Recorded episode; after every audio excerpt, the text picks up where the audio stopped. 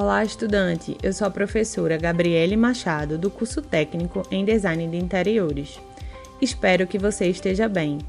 Estamos iniciando a terceira e última unidade da disciplina de ergonomia, intitulada como Metodologias Ergonômicas Aplicadas a Ambientes Construídos.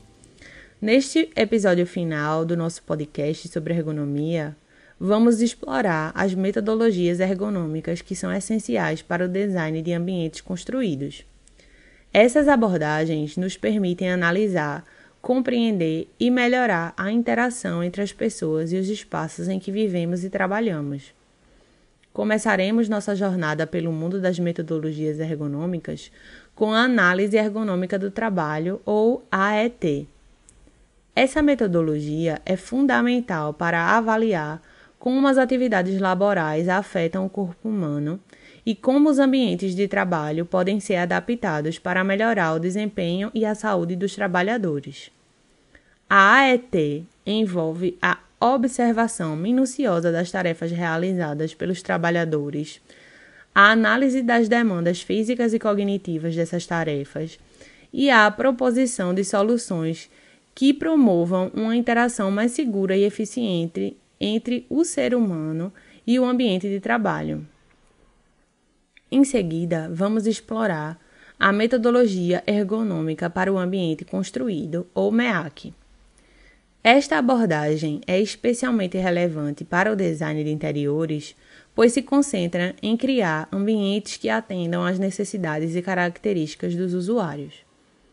A MEAC considera elementos como a disposição de imóveis, iluminação, ventilação, cores e texturas para criar espaços que sejam funcionais, seguros e confortáveis. Ela busca alinhar o design com as características antropométricas e as preferências das pessoas que utilizarão o espaço. A terceira metodologia que abordaremos é a análise macroergonômica do trabalho, ou AMT. Esta abordagem amplia o escopo de análise ergonômica, considerando não apenas as tarefas individuais, mas também os aspectos organizacionais e sistêmicos do trabalho. A AMT investiga como as estruturas organizacionais, políticas e culturais de uma empresa afetam a saúde e o desempenho dos trabalhadores. Ela busca identificar fatores que podem levar a problemas ergonômicos em nível macro e propor soluções abrangentes. A quarta metodologia que exploraremos é a abordagem do Sistema Humano Tarefa-Máquina, ou SHTM.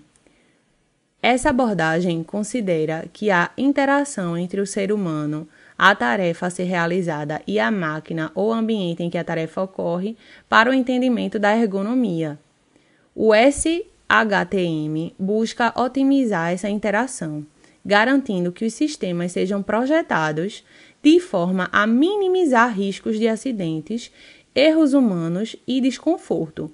Ele é especialmente relevante em ambientes industriais e tecnológicos.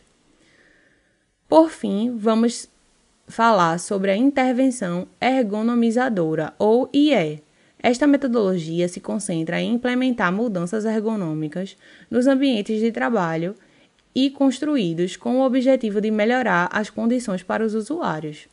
A IE envolve a aplicação de, das conclusões das análises ergonômicas na prática.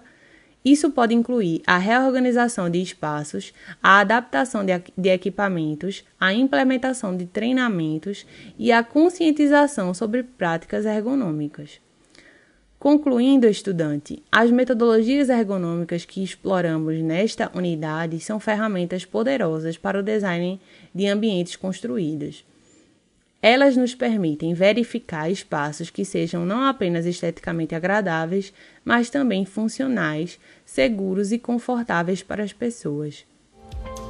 Obrigada pela participação na nossa disciplina e continue estudando esse conteúdo. Até a próxima!